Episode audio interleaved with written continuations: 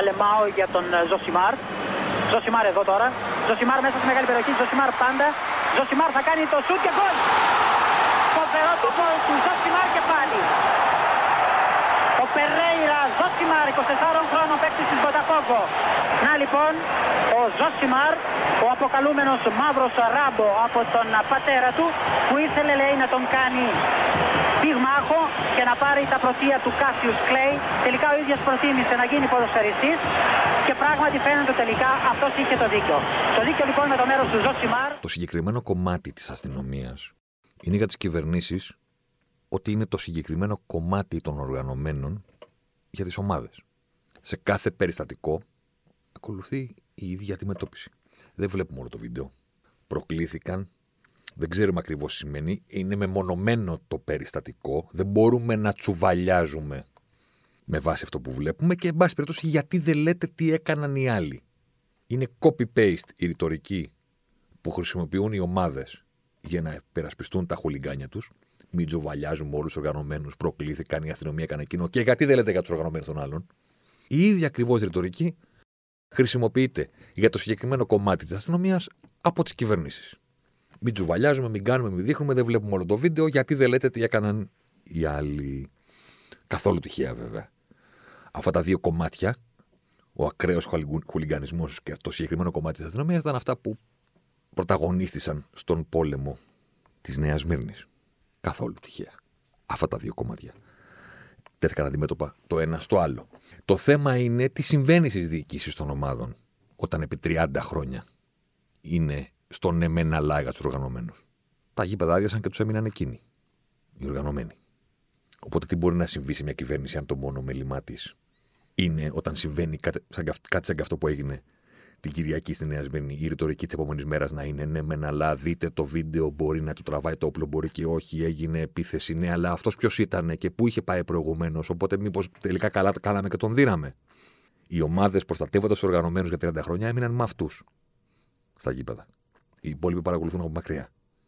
Οι κυβερνήσεις που μπορούν να οδηγηθούν, αν απευθυνόμενες στον κόσμο, προσπαθούν να τον βγάλουν τρελό, λέγοντας του ναι, μεν, αλλά. Το ναι, μεν, αλλά δεν αντέχεται ούτε στο ποδόσφαιρο. Να σε βγάζουν τρελό. Δεν αντέχεται. Αλλά μπα σε τόσο ποδόσφαιρο είναι. Περνάει μετά από λίγο σχολείο σε κάτι άλλο. Όταν είναι η πραγματική ζωή, πώς μπορεί να τα αντέξεις. Να βγαίνει ο ένας και να λέει ναι, αλλά αυτός ήταν ο τάδε και είχε κάνει αυτό. Οπότε καλά κάναμε και τον δίναμε. Ίσως. Να βγαίνει ο άλλος και να λέει: για δείτε το βίντεο, μήπως του τραβάει το όπλο τελικά. Να βγαίνει παρόλο και να λέει: πόσοι πήγαν στο νοσοκομείο. Αντέχετε. Στην κανονική ζωή. Στο ποδόσφαιρο, ένας φυσιολογικός άνθρωπος δεν το αντέχεις. Άντε να πούμε ότι το δικαιολογείς μόνο από την ομάδα σου. Που και πάλι, κατά τη γνώμη μου, δεν θα έπρεπε. Αλλά, εν πάση περιπτώσει, πες ότι πολλά ζητάω. Αλλά είναι ποδόσφαιρο, περνάει. Στην κανονική ζωή, πώς το αντέχεις αυτό. Τι μήνυμα σου δίνει το να διαστρεβλώνεται έτσι η πραγματικότητα για να, ξέρω εγώ. Αντί να πει κάποιος, ναι, αυτό δεν πρέπει να συμβαίνει. Τελεία. Χωρίς ναι, μεν, αλλά. Θα μου πεις τώρα, ρε Ζωσιμάρ, θα μας τρελάνεις. Πατήσαμε λάθος podcast. Τι ακριβώς συμβαίνει, ας πούμε. Δηλαδή, για μπάλα ε, έχουμε πατήσει. Τίτλο για ΠΑΟΚ έχουμε δει. Παιδιά, συγγνώμη, τα παράπονά σας στον ντι τζέι. Ο ντι τζέι μπορεί να είναι ο τύπος που αρέσκεστε να πηγαίνετε για παραγγελίες, αλλά μην ξεχνάτε ότι είναι ο τύπος που βάζει ότι η μουσική γουστάρει. Εντάξει, άμα θέλει να αλλάξει πρότιτζι με το σκορπιό, ας πούμε, του γελάς. Αν θέλει μετά από πρότιτζι να βάλει σαν άμονα σκορπιός. Θα το κάνει. Δεν θα σας ρωτήσει, εν πάση περιπτώσει. Εντάξει, και να σας πω και κάτι, θα σας αρέσει κιόλας. Νεκρός ή ζωντανός, σε σένα θα ζητάω και τέτοια. Θα δυναμώσω την πλοκή, φοβερό στίχος. Φοβερό, φοβερό κουπλέ. Το θα δυναμώσω την πλοκή. Εντάξει, Prodigy με άντεξα, σαν κυρουβά. Τι θα το χορέψετε, θα αφήσετε. Τώρα μην είμαστε. Εντάξει, ο ντι τζέι καμιά φορά μπορεί να τα κάνει λίγο ανάκατα. Ψυχραιμία, δεν έγινε και κάτι. Και τον ΠΑΟΚ θα μιλήσουμε. Απλά είναι φορτισμένες οι μέρες, είναι φορτισμένες οι ώρες, το κεφάλι. Πρέπει να τα βγάλει λίγο από μέσα του για να πάει στα παρακάτω. Πάμε στον ΠΑΟΚ. Ο ΠΑΟΚ, ο οποίος έπεσε από το λευκό πύργο και βρήκε πορτοφόλι στον ντέρμπι με τον Άρη. Μέχρι το ογδόντα επτά ογδόντα οκτώ ο ΠΑΟΚ είχαν από πολύ ανώτερο αντίπαλο στο γήπεδο του. Καθαρό, ξάστερο μηδέν δύο για την ομάδα, την ομάδα του Μάτζιου. Το οποίο έγινε δύο δύο με γιώμες από πίσω, γιώμες αυθεντικές, με τσαρούχι, με φούντα. Όχι τώρα. Τις βαφτίζουν οι γιώμες ο τύπος για να κερδίσει εντυπώσεις. Όχι κάθε υπερβολή. Γιώμες, γιώμες, αυθεντικές. Από πίσω, μπαπ, τις δίνουμε μία. Long ball, να πηδήξει ο ψηλός και ό,τι γίνει. Ε, στο ένα, ό,τι γίνει, πέρασε η μπάλα στον Ίνγκασον, ο οποίος το έκανε τέλεια το ένα δύο, στο άλλο ότι γίνει πέναλτι δύο δύο. Δεν αλλάζουν πολλά. Δεν αλλάζουν πολλά για την εικόνα στο κορτάρι, δεν αλλάζουν πάρα πολλά για την βαθμολογία και δεν αλλάζουν πάρα πολλά και στην ειδησιογραφία γύρω από τον ΠΑΟΚ. Διότι αν κάποιος, ας πούμε, μπει στο Σπορ είκοσι τέσσερα και πατήσει ΠΑΟΚ να δει μόνο τις ειδήσεις που αφορούν τον δικέφαλο τις τελευταίες μέρες, δεν μπορεί να βρει κάτι κανονικό.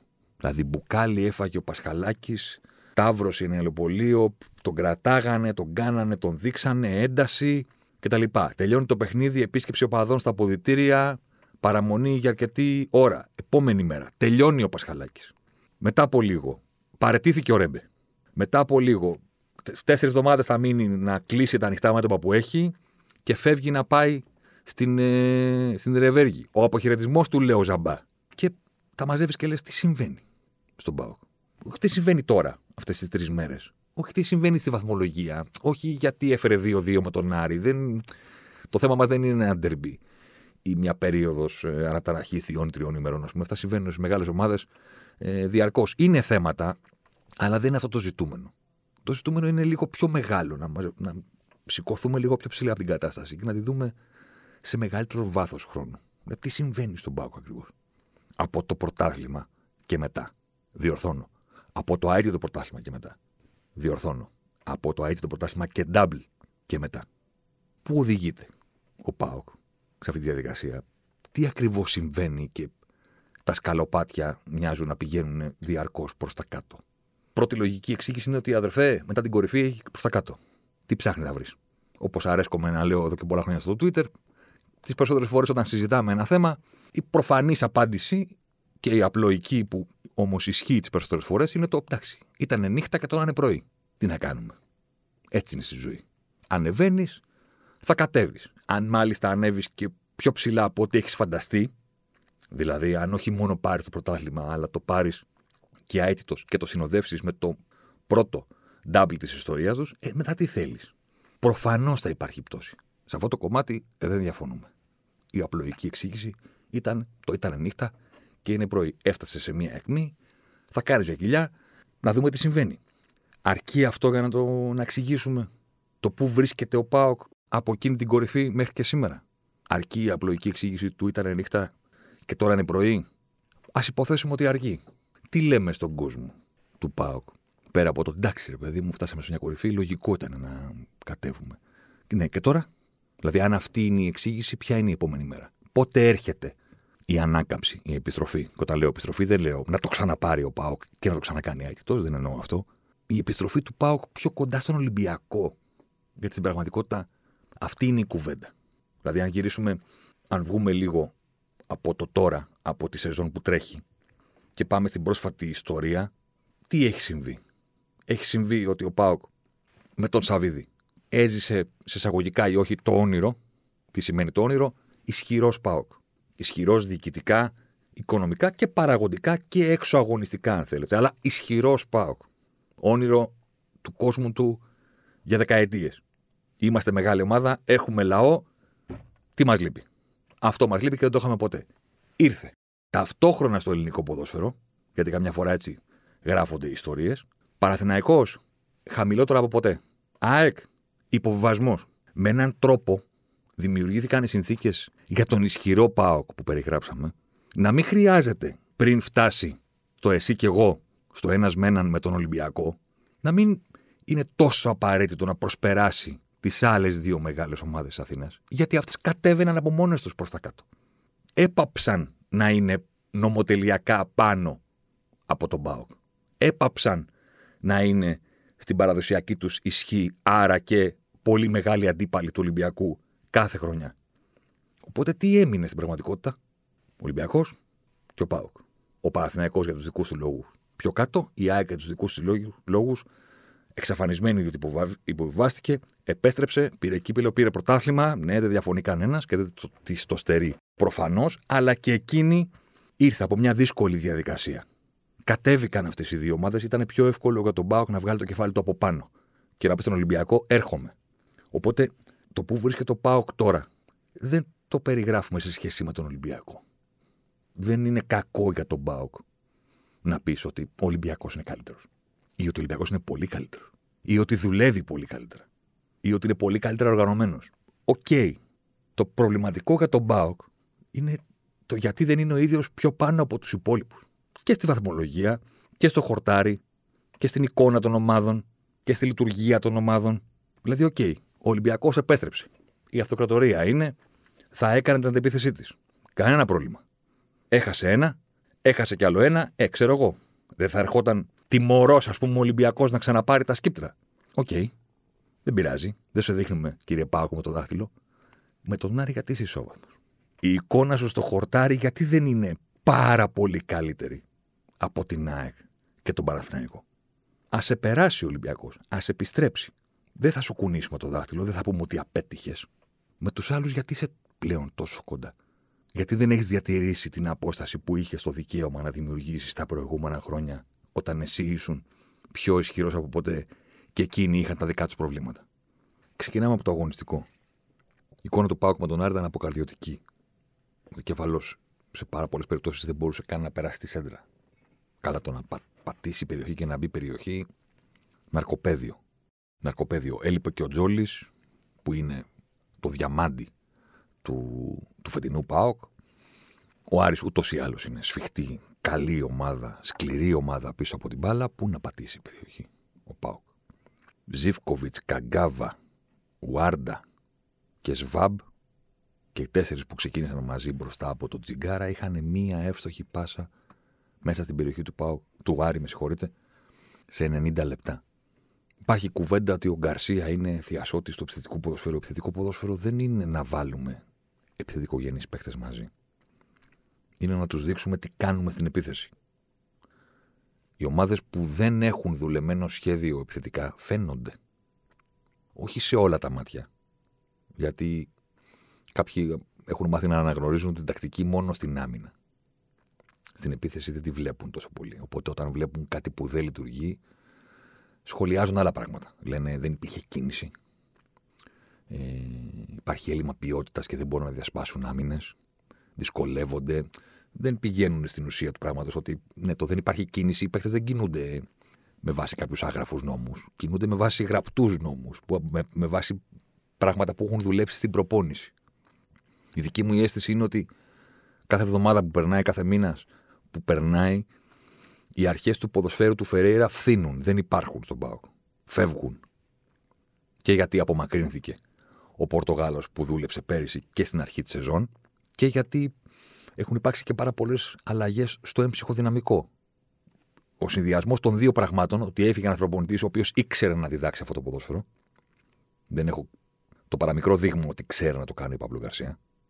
Κλείνει η παρένθεση. Έφυγε αυτός που το δίδασκε. Ένα. Ήρθε κάποιος που δεν το ξέρει. Μέχρι στιγμής τουλάχιστον. Δύο. Τρία. Έχουν αλλάξει και τα πρόσωπα. Να πεις ότι έχουν μείνει οι ίδιοι παίκτες και κάτι θυμούνται. Δηλαδή παρουσιάζεται ένα σύνορο στο χορτάρι, το οποίο δεν χρειάζεται να δεις πάνω από ένα παιχνίδι, ίσως και ένα ημίχρονο, για να καταλάβεις ότι υπάρχει μεγάλο πρόβλημα ομοιογένειας συνολικής σκέψης στο χορτάρι. Θέλουν να κερδίσουν. Δεν παίζουν όλοι μαζί για να το κάνουν. Όχι επειδή είναι βεντέτες. Γιατί παλιά στα ραδιόφωνα, όταν άκουγε κάποιος αυτό, έλεγε ναι, είναι ατομιστές. Δεν είναι αυτό το πρόβλημα. Το πρόβλημα είναι ότι δεν είναι δουλεμένοι στο χορτάρι, στο να παράξουν πράγματα. Δεν υπάρχει ομοιογένεια στη σκέψη, στην αγωνιστική τακτική, στο τι κάνουμε όταν έχουμε την μπάλα. Μας πιέζουν, ωραία. Πώς περνάμε τη σέντρα. Ποιες είναι οι περιστροφές που κάνουν οι μέσοι στο κέντρο, ώστε να αποφύγουν το πρέσ, να κουνηθεί ο ένας παίχτης που έχει παίχτη πάνω του για να αφήσει έναν χώρο, να έρθει ένας άλλος να πάρει την μπάλα, να περάσουμε τη σέντρα. Το βλέπει κανένας αυτό στον ΠΑΟΚ αυτή τη στιγμή? Τι κάνουμε, μας πιέζουν, ωραία. Πώς περνάμε τη σέντρα. Όπως του έρθει του καθενός, διαγώνια παλιά στον Ουάρντα, να κάνει Ουάρντα κατέβασμα, να την κρατήσει, να τη δώσει σε έναν άλλον, να φύγει. Πώς. Πώς περνάμε τη σέντρα.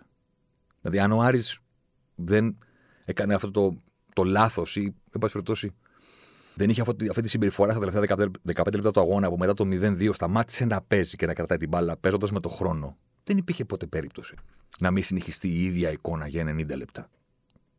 Κάπου οι κίτρινοι κουράστηκαν, κάπου επαναπάθηκαν με το μηδέν δύο, κάπου είπαν εντάξει, ωραία, δεν το τρώμε τώρα, τελειώσαμε.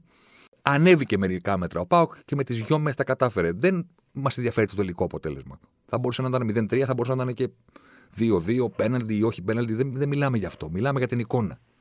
Στο ποδόσφαιρο είναι Όλα τα αποτελέσματα. Να παίξεις με τον Άρη και να μην τον κερδίσεις. Στο ποδόσφαιρο δεν είναι ο ΠΑΟΚ να μην μπορεί να περάσει τσέντρα με τον Άρη. Άντε να είναι για δέκα λεπτά, για δεκαπέντε. Συμβαίνει μέσα στο ενενήντα λεπτά. Όχι καθ' όλη τη διάρκεια του αγώνα. Να το βλέπεις ότι δεν το ξέρουν να το κάνουν. Εγώ δεν λέω. Το δεύτερο podcast ήταν αφιερωμένο στον Περέιρα, του Ζωσιμάρ. Δεν λέω ότι ήταν ούτε λάθος, ούτε τίποτα από όλα αυτά. Εγώ λέω ότι καταλάβαινες τι έδειχνες στο χορτάρι, καταλάβαινες τι ποδόσφαιρο ήθελε να παίξει και καταλάβαινες ότι στο κομμάτι του τι κάνουμε με την μπάλα για να περάσουμε τη σέντρα, για να διασπάσουμε τις γραμμές, για να αναπτυχθούμε, για να βγάλουμε φάσεις, για να πατήσουμε περιοχή, ο άνθρωπος ήξερε. Με όποιο ρόστερ και να του δώσεις, ξέρει να το διδάξει. Να το διδάξει. Το τι θα πετύχει με αυτό το ρόστερ προφανώς και επηρεάζεται από την ποιότητα των παικτών. Αλλά το τι θα κάνουν αυτοί οι παίκτες στο χορτάρι ως ομάδα, υπάρχει προπονητής να τους το δείξει. Και μετά βλέπουμε κατά πόσο είναι ικανοί να κάνουν πέντε νίκες ή δέκα νίκες ή δύο νίκες. Προφανώς και παίζει ρόλο η ποιότητα. Στο αποτέλεσμα της τακτικής προσέγγισης. Για τακτική προσέγγιση πρέπει να υπάρχει προπονητής. Το βλέπουμε? Δεν το βλέπουμε μέχρι στιγμής. Και δημιουργείται πάντα σε αυτές τις περιπτώσεις το ποδοσφαιρικό, το αυγό ή την κότα. Δηλαδή οι παίκτες φταίνε που δεν μπορούν ή με άλλη προπονητική καθοδήγηση, με καλύτερη τακτική θα απέδιδαν καλύτερα. Γιατί βλέπεις τους παίκτες και λες ωραία, ήρθε ο Ζίβκοβιτς, ενθουσίασε στην αρχή, αλλά ρε παιδί μου, λίγα πράγματα. Ο Μούρκ σαν να πέρασε και να μην ακούμπησε. Ο Καγκάβα εντάξει, ακόμα τίποτα. Ο Ουάρντα είναι αυτός που είναι παθιασμένος και να δώσει πράγματα, αλλά δεν είναι και ο Πελέ να τα κάνει μόνος του. Και μετά πηγαίνει στο άλλο παράδειγμα. Και λες ο Μασούρας κάνει την καλύτερη σεζόν της καριέρας του. Πάει για να κάνει ας πούμε σεζόν με δεκαπέντε γκολ και assist σε όλες τις διοργανώσεις. Είναι ο πιο απειλητικός παίκτης του πρωταθλήματος σε expected goals και expected assists μαζί, τους περνάει όλους από κάτω. Και βάζεις το ερώτημα, ο Μασούρας τα κάνει επειδή είναι φοβερός ποδοσφαιριστής? Ή ο Μασούρας τα κάνει γιατί υπηρετεί τέλεια το ρόλο που του έχει δώσει ο Ολυμπιακός σε ένα πάρα πολύ καλά δουλεμένο σύλλογο? Είναι η ποιότητά του που κάνει τη διαφορά ή τα χαρακτηριστικά του σε συνδυασμό με το πόσο καλά είναι δουλεμένη η ομάδα γύρω του? Υπόθεση. Τον βγάζεις τον Μασούρα. Τον βάζεις στην ΑΕΚ. Τον βάζεις στον Παναθηναϊκό. Τον βάζεις στον ΠΑΟΚ. Θα κάνει τέτοια νούμερα? Νομίζω πως όχι. Νομίζω ότι θα κάνει χειρότερα και νομίζω ότι θα ήταν και ένα από τα θέματα συζήτησης για τον κόσμο. Τι Μασούρας? Θέλουμε καλύτερο. Δεν έχει το παιδί την ποιότητα να κάνει τη διαφορά. Είδατε πόσο μεγάλο ρόλο παίζει το, το περιβάλλον της ομάδας. Ο Μασούρας ο ίδιος ποδοσφαιριστής είναι. Δεν μπορώ να τα αποδείξω, αλλά είμαι σχεδόν βέβαιος ότι αν τον έβαζες στον ΠΑΟΚ δεν θα έκανε τα νούμερα που κάνει στον Ολυμπιακό. Γιατί? Γιατί το περιβάλλον είναι πάρα πολύ καλύτερο στον Ολυμπιακό. Και όταν λέω το περιβάλλον, δεν εννοώ η ποιότητα των παικτών γύρω του. Έχει καλύτερους συμπαίκτες. Το πώς δουλεύει η ομάδα. Η ομάδα δουλεύει με έναν τρόπο που ο Μασούρας αυτά που δεν κάνει σαν ποδοσφαιριστής δεν λείπουν. Δεν τριμπλάρει, δεν έχει προσωπική ενέργεια, δεν πειράζει. Πηγαίνει στο τελείωμα των φάσεων. Στο τελευταίο χτύπημα, στην εκτέλεση ή στην τελευταία πάσα. Και είναι διαρκώς εκεί. Στον γκολ. Πάρα πολύ ωραία. Αν ο ΠΑΟΚ του έδινε το ρόλο του Ζίβκοβιτς, τι θα έκανε? Τίποτα. Οπότε, ναι, να συζητήσουμε και για την ποιότητα των παικτών. Αλλά το περιβάλλον, και αν συζητήσουμε για την ποιότητα, η κουβέντα είναι στενάχωρη για το φίλο του ΠΑΟΚ. Στενάχωρη γιατί για να πάρει ο ΠΑΟΚ το πρωτάθλημα, να το πάρει καέτητος και να το θεδεύσει με ντάμπλ, έφτιαξε την καλύτερη ομάδα της ιστορίας του. Μακράν. Ποτέ στην ιστορία του ο ΠΑΟΚ δεν είχε το ρόστερ, όχι την ενδεκάδα. Το ρόστερ, όλη την ομάδα που είχε όταν πήρε το πρωτάθλημα. Ποτέ. Τέτοια πληρότητα, τέτοια ποιότητα, τέτοιες λύσεις, ποτέ. Ακόμα και η δανεική του. Ο Σέρχιο Ολιβέιρα ήταν στο κέντρο από τον Ιανουάριο και μετά. Και τον βλέπουμε τώρα να αποκλείει την Γιουβέντους. Αλλά αφήστε τον, αυτόν ήταν δανεικός. Ξεκίνησε με Πρίγιοβιτς, είχε Άκπομ και έφερε Σβιντέρσκι. Ο ΠΑΟΚ. Ο Βαρέλα ήταν τριάντα, ο Ίνγκασον ήρθε στα είκοσι πέντε τον Ιανουάριο για να υπάρχει κι άλλος ένας. Πρωτοφανής πληρότητα. Μαζί με τον Κρέσπο, να υπάρχει κι άλλος. Κι άλλος, κι άλλος. Ο Γιαννούλης, το καλύτερο πράγμα που βγήκε στον ΠΑΟΚ τα τελευταία χρόνια, ξέρω τον Τζόλη γιατί ακόμα είναι εν εξελίξη, ήταν ακόμα τίποτα, πιο πίσω. Βιεϊρίνια Μάτος στα άκρα. Είναι λογικό ο ΠΑΟΚ κάποια στιγμή να φθίνει σε αυτό το κομμάτι. Αλλά άμα σκεφτεί κάποιος τις λύσεις που έχει τότε, θα σου πει: ωραία, κάπου ενδιάμεσα δεν μπορούσαμε να σταματήσουμε. Δηλαδή, από το καλύτερο ρόστερ της ιστορίας μας, έπρεπε να πάμε σε ένα ρόστερ που παρότι έχουμε το δεύτερο μπάτζετ της Λίγκας, δεν τρομάζει κανέναν. Ποιος τρομάζει όταν είχα την παρό τον ΠΑΟΚ τώρα? Φοβάται, ξέρω εγώ, την εκτελεστική δυνατότητα του Κρυμέντσικ που ήρθε τώρα και έχει λίγο δώσει πνοή στην επίθεση. Ο Σβιντέρσκι τα βάζει πάντα. Ναι, ποιον φοβάσαι? Ποιος θα την κάνει? Πού είναι η ποιότητα που θα έπρεπε να έχει το δεύτερο μπάτζετ της χώρας? Να μην είσαι κοντά στον Ολυμπιακό, το δέχομαι. Δεν μπορεί να μην είσαι πολύ παραπάνω από τους υπόλοιπους τρεις. Και σύν της άλλης, οκ, okay, εκείνο το ρόστερ του ΠΑΟΚ είχε και ημερομηνία λήξης. Ήταν μια ομάδα που όταν το πήρε, ο Μάτος ήταν τριάντα δύο, ο Βαρέλα ε, τριάντα, ο Μαρεζάς τριάντα τρία, το ξέρω, ο Κρέσπο τριάντα ένα, ο Βέρμπλουμ πέρασε και δεν ακούμπησε τριάντα δύο, ο Βιεϊρίνια τριάντα δύο, ο Μπίσεσβαρ τριάντα, ο Σάκοπ στα είκοσι επτά. Οκ, okay. Αυτοί θα έφευγαν. Ο ΠΑΟΚ είχε αίμα. Είχε τον Μπέλκα στα είκοσι τέσσερα, είχε τον Λιμιό στα είκοσι, είχε τον Γιαννούλη στα είκοσι δύο, είχε τον Άκπομ στα είκοσι δύο, είχε τον Ζαμπά στα είκοσι. Ποιος παίζει τον ΠΑΟΚ τώρα? Δηλαδή, οκ, okay, θα γεράσουν, θα φύγουν, θα φθήνουν οι μεγάλοι. Νομοτελειακό, δεν τον κερδίζεις τον χρόνο. Τι έχεις? Έχεις έναν κορμό μικρότερων, κάποιοι πιο ψημένοι, όπως ο Πέλκας, είκοσι τέσσερα είκοσι έξι φέτος πιο έτοιμοι, κάποιοι πιο άγουροι, Ζαμπά, Γιαννούλης έρχονται, αλλά υπάρχει ένας κορμός. Και γύρω του θα φέρεις καινούριους. Και οι μεγάλοι έφθηναν, και πλέον έχουν μείνει ελάχιστοι, από την παλιοφρουρά, έφυγαν και οι υπόλοιποι. Σε αυτό το σημείο, καλό θα είναι για πρώτη φορά στο Ζωσιμάρ. Ξέρετε, βέβαια, μόνο με βρωμάτι που μας έκανε ποδαρικό, δεν μετράει αυτό. Για πρώτη φορά στο Ζωσιμάρ να πάρουμε και την άποψη κάποιου άλλου, να βάλουμε κι άλλον έναν στην κουβέντα και να πάμε στο Σάββα Τζιομπάνογλου, το ρεπόρτερ του Σπόρ είκοσι τέσσερα Θεσσαλονίκη, το ρεπόρτερ του ΠΑΟΚ, για να του κάνω κάποιες ερωτήσεις και να δω αν θα τα αποκριθεί με τις απαντήσεις που θα δώσει. Καλησπέρα, Σάββα. Καλησπέρα. Καλησπέρα. Τι γίνεται? Εντάξει. Όλα καλά. Σε περίοδο προσμονής και αναμονής. Πώς είναι οι τεχνικοί διευθυντές που έχουν αποχαιρετήσει τον ΠΑΟΚ? Θες να τους μετρήσουμε έναν έναν? Ναι. Από τον Γιώργο Γεωργιάδη που ξεκίνησε ως πρώτος τεχνικός διευθυντής στην εποχή Σαββίδη, mm-hmm. τον Τζιτσκιακόφ, τον Βρίζα, τον Άνεσεν, τον Μίχελ, τον Μπράγκο και τον τελευταίο, τον Όλαφ Ρέμπε. Είναι πολλοί οι τεχνικοί διευθυντές ή αργότερα, όπως μετονομάστηκαν, αθλητικοί διευθυντές του ΠΑΟΚ που αποχωρούν, οι περισσότεροι κρινόμενοι ως μάλλον αποτυχημένοι με ε, απώλεια κάθε ρίσματος που είχαν στην Τούμπα. Είναι χαρακτηριστικό ότι οι περισσότεροι από αυτούς που αποχώρησαν έφυγαν όταν πλέον Ε, είτε γιατί είχαν και δική τους ευθύνη, είτε γιατί δεν τους σήκωνε το περιβάλλον του ΠΑΟΚ, αποχώρησαν απαξιωμένοι. Mm-hmm. Ακόμη και ο Άρνεστεν, έτσι, που, αν μη τι άλλο, φάνηκε στο, σε βάθος χρόνου ότι οι κινήσεις που έκανε στον ΠΑΟΚ ήταν πολύ αποδοτικές ε, στα οικονομικά της ΠΑΕ, με μεγάλα μεγάλες ποσοστά, πωλήσεις. μεγάλες πωλήσεις, μεγάλα ποσοστά μεταπώλησης στην περίπτωση. Σε κάποιες περιπτώσεις ακόμη και του Όλσεν που έφυγε ως αποκειμένος από τη Τούμπα. Ναι. Σωστά. Και ήταν και το μεγαλύτερο όνομα που πιθανότατα έχει έρθει στη χώρα μας στη θέση του τεχνικού διευθυντή, ο Άρνεσεν. Όχι όνομα, ξέρεις, ποδοσφαιρικό, δεν λέω για την, την, το όνομα που κουβαλούσε σαν παίχτης. Ως ποδοσφαιράνθρωπος. Ναι, ως ποδοσφαιράνθρωπος δουλειά του είναι αυτό το πράγμα, γιατί και ο Παναθηναϊκός έκανε, ξέρω εγώ, τεχνικό διευθυντή κάποια στιγμή, τον Ζιλμπέρτο Σίλβα. Που ναι. είναι μεγάλο ποδοσφαιρικό όνομα. Αλλά δεν, ε, το εξηγώ και για τον κόσμο.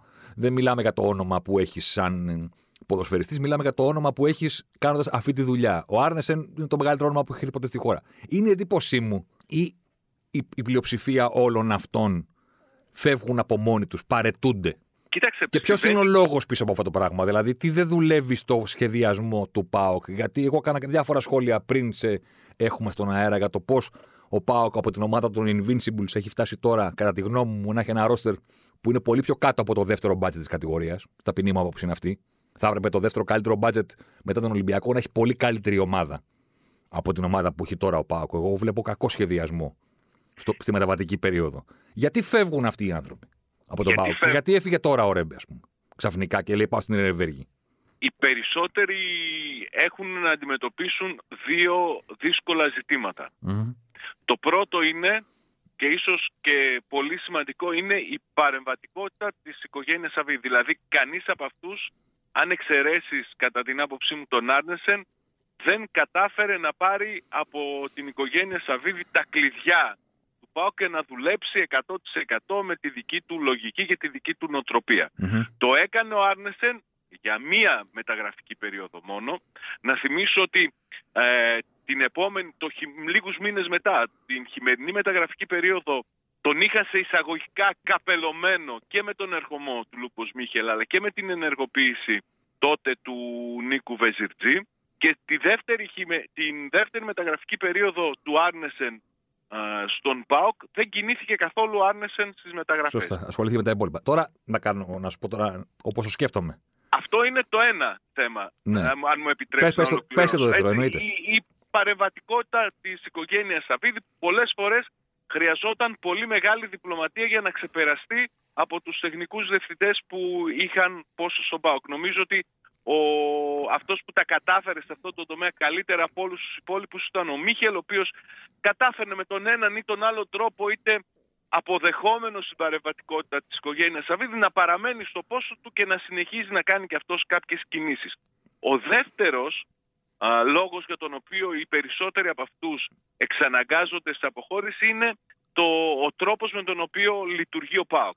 Ο τρόπος με τον οποίο λειτουργεί ο ΠΑΟΚ τα τελευταία χρόνια είναι συγκεκριμένος. Δεν πρέπει να μας διαφεύγει από το γεγονός ότι, το γεγονός ότι ενώ αλλάζουν οι προπονητές, αλλάζουν οι τεχνικοί διευθυντές, στον ΠΑΟΚ δεν αλλάζει κάτι άλλο. Οι άνθρωποι συνήθως που είναι γύρω από την ομάδα παραμένουν σε αυτή. Mm-hmm. Και όλες οι ευθύνες για τις κακές επιλογές, για τις κακές αγωνιστικές πορείες πέφτουν πάντα είτε στο τεχνικό διευθυντή είτε πιο εύκολα στο, στο στον, προ, προπονητή. στον προπονητή. Τώρα όταν σε ακούω να λες ότι το πρώτο, το ένα είναι η παρεμβατικότητα της οικογένειας Σαββίδη, εγώ στο μυαλό μου το μεταφράζω ότι είναι ένας τρόπος να πεις με το γιο Σαββίδη. Δεν θα μου λέει. Δηλαδή, ναι, γιατί, κοίταξε, μου, γιατί μου λες... Γιατί, μου λες... γιατί ο Γιώργος Σαββίδης δεν θα λειτουργούσε με αυτόν τον τρόπο που λειτουργ... με τον οποίο λειτουργήσε τα τελευταία χρόνια, αν δεν είχε το ελεύθερο από, το... ναι. από τον πατέρα του. Έτσι. Mm-hmm. Δεν Τώρα... μπορώ να θεωρήσω δηλαδή ότι υπάρχουν κινήσεις που γίνονται μέσα στον ΠΑΟΚ από σε ζητήματα τόσο σημαντικά όπως η στελέχωση της ομάδας, ο προγραμματισμός της ομάδας για τις επόμενες σεζόν, για τον οποίο δεν έχει άποψη και δεν, δίνει, δεν έχει την τελική απόφαση ο ίδιος ο Ιβάν Σαββίδη. Εγώ θυμάμαι ότι του Γιώργου Σαββίδη ήταν οι απίθανες ιδέες να αποκτηθεί ο Χατσερίδη και ο Βέρμπλουμ. Ε, διόρθωσέ με αν κάνω λάθος. Ε, δεν ήταν, όχι. Δεν ήταν. Δεν ήταν. Και ήταν δικές τους, ήταν της οικογένειας Σαββίδη. Για τον ναι. Κατσερίδη πρώτα απ' όλα είχε μιλήσει ο ίδιος ο Ιβάν Σαββίδης okay, στις okay. πρώτες τους συνεντεύξεις. Okay. Για τον Βέρμπλουμ ήταν επιλογή του Γιώργου Σαββίδη. Ωραία, άρα, οκ, okay, καλά το θυμάμαι τους δύο. Έκτοτε, ποιες κινήσεις είναι προεδρικές, οικογενειακές Εντάξει, στον ΠΑΟΚ? Είναι, είναι πολλές. Η τελευταία είναι ο Καγκάβα. Mm-hmm. Λογικό. Δεν, Φε, δε... Κάνει μπαμ, συγγνώμη που θα το πω, αλλά κάνει μπαμ ότι αυτό δεν είναι ποδοσφαιρική επιλογή. Είναι κάτι άλλο. Φαίνεται. Έχει, έχει πάντοτε σε κάθε μεταγραφική περίοδο α, κινήσεις που είναι απόλυτα της λογικής των, ε, της οικογένειας Σαββίδη. Να σου θυμίσω την επιλογή του, του λέω Ζαμπά. Mm-hmm. Την επιλογή του Μαουρίσιο.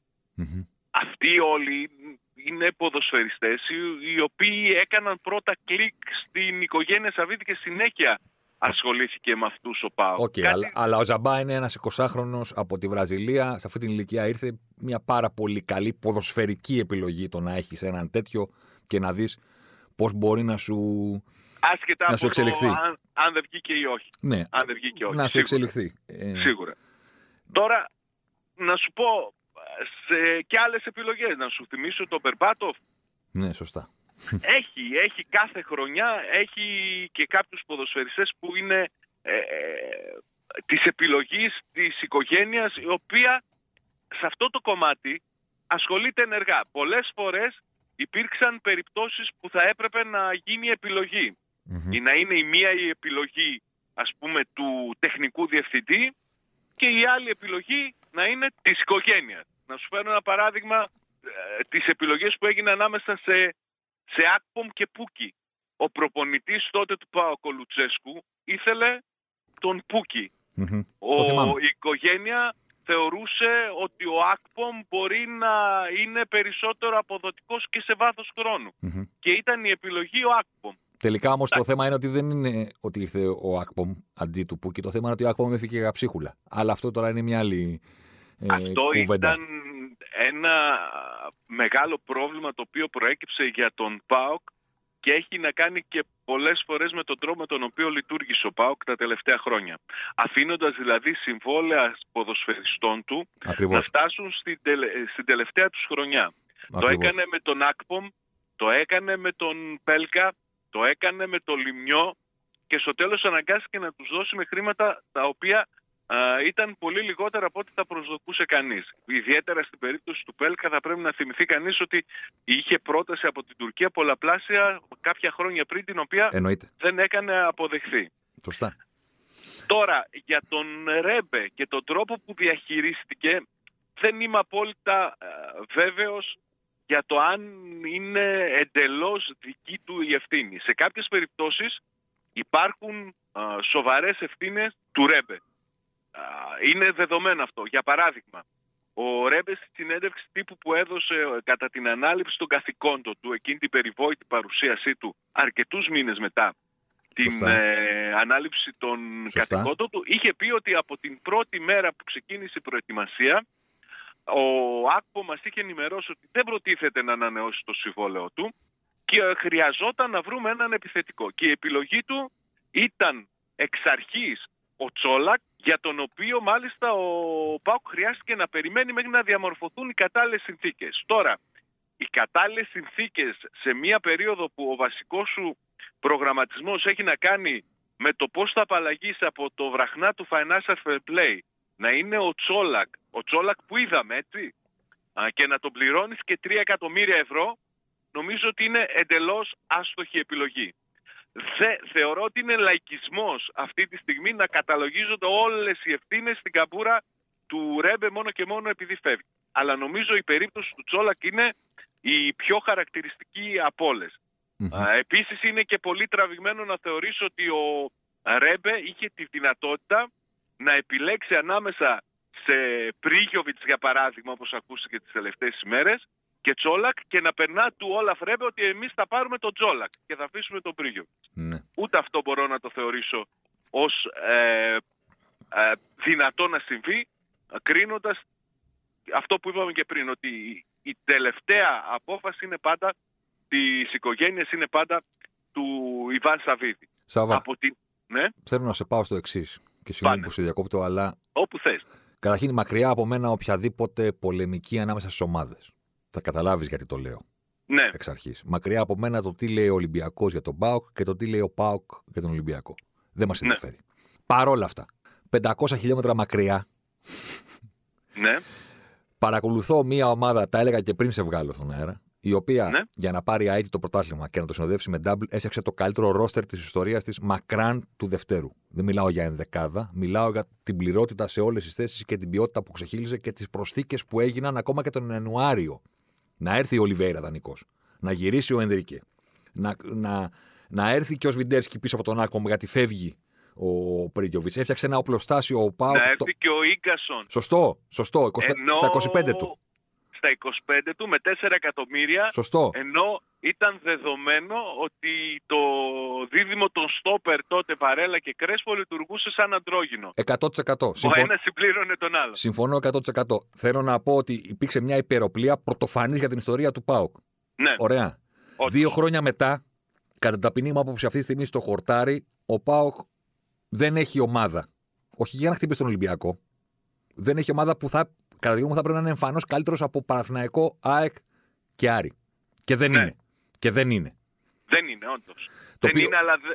θεωρώ ότι αυτό έχει να κάνει με το γεγονός ότι ο ΠΑΟΚ είναι σε μια εντελώς μεταβατική περίοδο. Εκεί ήθελα να σε πάω. πεντακόσια χιλιόμετρα λοιπόν μακριά δημιουργείται η αίσθηση, και ξαναλέω, δεν με νοιάζει το τελείω Ολυμπιακός, ότι αυτή η ομάδα είναι λίγο αφημένη. Ότι αυτή η ομάδα χειροτερεύει, χειροτερεύει, φθήνει από μια μεγάλη κορυφή που έπιασε, που δεν είναι κακό να πέσει από εκείνη. Δεν είναι κακό να μην ξαναέχεις την ομάδα που είχες όταν πήρες το πρωτάθλημα το δεκαεννιά. Οκ. Okay. Δεν είναι κακό να μην έχεις την ομάδα που είχες το δεκαεννιά, αλλά έχει αφαιθεί. Είναι βάσιμη αυτή η κουβέντα.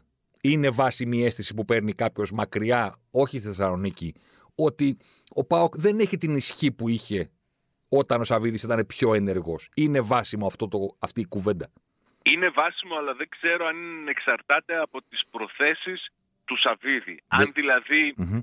έχει αφήσει την ομάδα ή αναγκάστηκε από τις εξελίξεις και από την πανδημία φυσικά να απομακρυνθεί από την, ε, όχι από την λήψη των αποφάσεων, mm-hmm. από το προσκήνιο. Έτσι. Δεν ξεχνάμε ότι ο Ιβάν Σαββίδης και η οικογένειά του και τα παιδιά του λείπουν από τη Θεσσαλονίκη από το ξεκίνημα τη, της πανδημίας και νωρίτερα. Στην πόλη ποια είναι η κουβέντα, καταλαβαίνεις θέλω να πω, δηλαδή ναι, ο, ο κόσμος του ΠΑΟΚ ή ακόμα και εσείς οι ρεπόρτερ. Κοίταξε, υπάρχουν πολλά ερωτηματικά. Από τη μια βλέπω τον Ιβάν Σαββίδη να δραστηριοποιείται στον ίδιο βαθμό που το έκανε και πριν στις επιχειρήσεις στην Ελλάδα mm-hmm. και από την άλλη βλέπουν ότι για διάφορους λόγους πολλά έχουν ακουστεί, πολλά έχουν συζητηθεί για τις αιτίες.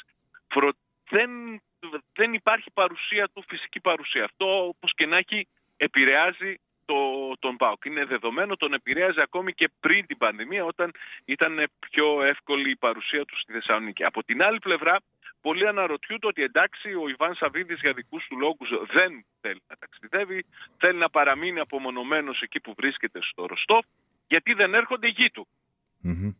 Να πάνε στην ΠΑΕ, να κάνουν meeting, συμβούλια, να μαζέψουν τον κόσμο, να, να δημιουργηθεί ένα κλίμα. Νομίζω ότι προς τα έξω φαίνεται μια εικόνα όντως μιας ομάδας η οποία έχει χάσει πολύ την ποιότητά της, μιας ομάδας η οποία το καλοκαίρι εξανάγκη σε μεγάλο βαθμό και εξαιτίας του προβλήματος που δημιουργήθηκε και ήταν μεγάλο με το Financial Fair Play, αναγκάστηκε να δώσει βάση στα ταλέντα που βγάζει από τις ακαδημίες της και αυτό θα το εισπράξει τα επόμενα χρόνια, αυτό για μένα είναι δεδομένο. Ναι, αλλά ξεπούλησε το άμεσο μέλλον της. Άμεσο μέλλον εννοώ Πέλκας, Λιμιός, Γιαννούλης. Το άμεσο μέλλον, αυτούς που ήταν έτοιμοι να είναι το πρόβλημα... διαμάντια θα... για τον ΠΑΟΚ τώρα. Βρήκε βέβαια τον Τζόλη, αλλά καταλαβαίνεις τι εννοώ. Ναι, ε, ε, το πρόβλημα για τον ΠΑΟΚ δεν, είναι, δεν μπορώ να πω είναι ότι ξεπούλησε. Είναι ότι δημιούργησε σε αυτά τα παιδιά την αίσθηση και την ανάγκη ότι θα ήταν κάπου ε, αλλού καλύτερα από ό,τι στο ΠΑΟΚ. Και για τον Πέλκα και για τον ε, Λιμιό και πολύ περισσότερο για τον Γιαννούλη. Ο Γιαννούλης έφτασε να, να θέλει να φύγει σαν τρελός ε, εδώ και μήνες. Έφτασε να απορρίπτει διπλάσιο συμβόλαιο με τον ΠΑΟΚ που του προτάθηκε στις αρχές της χρονιάς και δεν το αποδέχθηκε, δεν το απάντησε. Όταν ήρθε η ώρα να απαντήσει, ενημέρωσε στους ανθρώπους του ΠΑΟΚ ότι περιμένει πράγματα από Αγγλία. Δεν είναι τόσο το, η τιμή με, τους οποίου, με την οποία πουλήθηκαν αυτοί οι ποδοσφαιριστές που όντως θα μπορούσαν και να προσφέρουν περισσότερα και να κερδίσει από αυτούς περισσότερο ΠΑΟΚ σε άποψη οικονομική. Είναι όμως αυτή η, η, η επιθυμία τους να αλλάξουν περιβάλλον. Να το καταλάβω από τον Πέλκα. Δεν είναι καλό σημάδι αυτό. Δεν είναι, όχι. Δεν είναι καθόλου καλό σημάδι. Να το καταλάβω από τον Πέλκα, ο οποίος είναι στο ΠΑΟΚ από μικρό παιδί. Σωστό. Ο, να, ο, όταν έφτασε η στιγμή για να κάνει το μεγάλο μπαμ, να πάρει την πρώτη πρόταση από την Φενέρ για να φύγει στην Τουρκία, που ήταν περισσότερο ηγεμονική και για τον ΠΑΟΚ, έβαλε πλάτη και είπε όχι θα μείνω. Δέχθηκε το, αυτό που του ζήτησε ο ΠΑΟΚ και έμεινε. Αλλά γιατί να θέλει ο Γιαννούλης και καλά τώρα να φύγει, επειδή έφυγαν οι φίλοι του, ο Λιμιός και ο Πέλκας, γιατί να προτιμάει ο Λιμιός το βήμα τώρα το καλοκαίρι και να μην περιμένει μήπως καταφέρει να κάνει καλύτερο βήμα στην επόμενη φορά. Και αυτό δεν έχει να κάνει μόνο με τους ποδοσφαιριστές, έχει να κάνει και με τον, τους προπονητές. Έχει να κάνει και με τους αθλητικούς διευθυντές. Από εκεί που ξεκινήσαμε τη συζήτηση, γιατί ο Ρέμπε άρον-άρον να θέλει να φύγει να πάει στην Ιρεβέργη, σε μια ε, ομάδα η οποία παλεύει για την παραμονή της στη δεύτερη κατηγορία της Bundesliga, ε, με τον ε, Χένινγκ να είναι ο επικεφαλής του αθλητικού τμήματος και αυτός να είναι ε, υποδιέστερος. Υπάρχουν ερωτηματικά για το γεγονός ότι ο ΠΑΟΚ αυτή τη στιγμή δείχνει να μην είναι ο, ο ιδανικός προορισμός για, σημαντικά, για σημαντικούς ανθρώπους. Από την άλλη πλευρά υπάρχουν περιπτώσεις όπως του Βιεϊρίνια, έτσι, που πέρασε από χίλια μίλια κύματα και έφτασε τις προηγούμενες ημέρες να ανανεώνει για έναν ακόμη χρόνο. Αλλά νομίζω ότι οι τάσεις φυγής που υπάρχουν από τον ΠΑΟΚ είναι πολύ έτσι ναι, δια... σοβαρές. Τελείως διαφορετική κούβα για τον Περέιρα. Στην, στην πρέπει... ηλικία που βρίσκεται. Καμία, ναι. καμία σχέση. Ναι, και θα πρέπει να, να αξιολογηθούν από τους ανθρώπους του κεφάλου. Γιατί λοιπόν είναι μόνο το οικονομικό που αναγκάζει τους ποδοσφαιριστές να θέλουν να φύγουν? Δεν είναι. Με το τελευταίο σου ε, ρητορικό ερώτημα, θα σε ευχαριστήσω για την παρουσία και για τη συζήτηση. Νομίζω ότι βοήθησες πάρα πολύ και ήθελα να την κάνουμε για να έχουμε τον παλμό από την καρδιά της ε, πόλης. Τη διάθεσή σου, όποτε χρειάζεται. Φυσικά και θα μπορούμε να συζητάμε για, για όλα τα ζητήματα. Είχα πολλά μηνύματα να βάλω τον ΠΑΟΚ στην κουβέντα για τον ε, Ζωσιμάρ, η αλήθεια είναι. Οπότε νομίζω, σκέφτηκα ότι okay, αφού θα πάμε σε ΠΑΟΚ, θα πάμε και σε Σάββας. Σε ευχαριστώ, να σε καλά. Καλή συνέχεια. Ένα τελευταίο θα ήθελα να προσθέσω. Γιατί μιλήσαμε για τακτική, μιλήσαμε για ρόστερ, μιλήσαμε για μπάτζετ, μιλήσαμε για διαχείριση, μιλήσαμε για τεχνικούς διευθυντές, μιλήσαμε για φυσική ή όχι παρουσία, παρεμβατικότητα ιδιοκτησίας και για τέτοια πράγματα. Ένα τελευταίο θέλω να βάλω στην κουβέντα. Όταν το καλοκαίρι αποχώρησε ο Μπέλκα, έγραψα ένα κείμενο στο Σπορ είκοσι τέσσερα το οποίο είχε τον τίτλο ότι καλύτερους βρίσκεις, Μπέλκα δεν βρίσκεις. Και ήταν μια ματιά στη διαδρομή του μικρού στον ΠΑΟΚ από το γεγονός ότι φόρησε το δέκα, όταν φόρησε το Περβελαχιόνι πρώτη φορά, όλη αυτή την ιστορία που είχε, την κουβέντα που συγκέντρωνε αρκετές φορές ότι έλα μωρέ με τον Μπέλκα χρειαζόμαστε καλύτερο, την οποία σε έναν βαθμό την καταλάβαινα. Αλλά στο τέλος αυτό ήθελα να κρατήσω, ότι το αν θα πάρει ο ΠΑΟΚ καλύτερο ή όχι από τον Μπέλκα θα φανεί. Αλλά αναρωτιέμαι, θα έχει ο ΠΑΟΚ κάποιον στο χορτάρι που να θέλει τόσο πολύ να πετύχει αυτή η ομάδα όσο το ήθελε ο Μπέλκας? Μερικούς μήνες μετά, εγώ καλύτερους στο χορτάρι δεν βλέπω. Αλλά αυτό λύνεται. Πάει το καλοκαίρι η ομάδα, αγοράζει δύο ποδοσφαιριστές, τις βγαίνουν καλύτεροι και λέμε να ορίστε, αυτός είναι καλύτερος του Μπέλκα. Λύνεται αυτό. Αυτό που δεν λύνεται είναι το να βλέπεις στο χορτάρι μια ομάδα να γίνεται ημίχρονο ή να τελειώνει το παιχνίδι και να αναρωτιέσαι και να λες τώρα από αυτούς που αγωνίστηκαν, ποιος καίγεται για την νίκη σε κάθε μάτσο? Ποιος καίγεται για να πετύχει με αυτή την ομάδα? Για να πετύχει η ομάδα και να πετύχει και εκείνος μαζί της. Πόσοι από το ρόστερ του ΠΑΟΚ αυτή τη στιγμή? Για τους βετεράνους, Βιεϊρίνια, Βαρέλα, Κρέσπο, Καντουρί, η επιτυχία είναι πίσω τους. Την έσβησαν τη δίψα του να πετύχουν με τον ΠΑΟΚ. Δεν λέω ότι αδιαφορούν, δεν θα το έλεγα ποτέ. Αλλά έγινε αυτό που ήθελαν. Για το Βιεϊρίνια, τον εμβληματικό αρχηγό, έγινε η επιστροφή στην ομάδα που τον ανέδειξε με περιβραχιόνιο και τους πήρε τους τίτλους. Και το πρωτάθλημα και τα κύπαλα και τον ντάμπλ και όλα. Έγινε αυτό. Ο Τζόλης, ναι, προφανώς είναι δεκαοκτώ χρόνων όμως. Δεν μπορεί αυτός να δώσει τη σπίθα σε μια ομάδα. Είναι πολύ μικρός για να το κάνει. Θα έχει τη διάθεση και την ορμή και το... τη φλόγα στα μάτια, αλλά ο Μπέλκα στα είκοσι τέσσερα, στα είκοσι δύο πέθαινε στο γήπεδο για κάθε μπάλα. Ήταν όλος ο ΠΑΟΚ έτσι, στη δίψα του, να ζήσει αυτό που λαχταρούσε δεκαετίες ολόκληρες. Βλέποντας τώρα αυτή την ομάδα, βλέπει ο κόσμος του ΠΑΟΚ τον Γκαρσία στον πάγκο και σου λέει Πάμπλο, γερά, θα πεθάνει για την ομάδα, δεν διαφωνώ. Στο χορτάρι, ποιος καίγεται για να πετύχει ο ΠΑΟΚ αυτή τη στιγμή? Αλεμάω για τον Ζωσιμάρ. Ζωσιμάρ εδώ τώρα. Ζωσιμάρ μέσα στη μεγάλη περιοχή, Ζωσιμάρ πάντα. Ζωσιμάρ θα κάνει το σουτ και γκολ. Φοβερό το γκολ του Ζωσιμάρ και πάλι. Ο Περέιρα Ζωσιμάρ, είκοσι τεσσάρων χρόνων παίκτης της Βοτακόβο. Να λοιπόν, ο Ζωσιμάρ, ο αποκαλούμενος μαύρος ράμπο από τον πατέρα του, που ήθελε λέει να τον κάνει πυγμάχο και να πάρει τα πρωτεία του Cassius Clay. Τελικά ο ίδιος προτίμησε να γίνει ποδοσφαιριστής και πράγματι φαίνεται τελικά αυτός είχε το δίκιο. Το δίκιο λοιπόν με το μέρος του Ζωσιμάρ.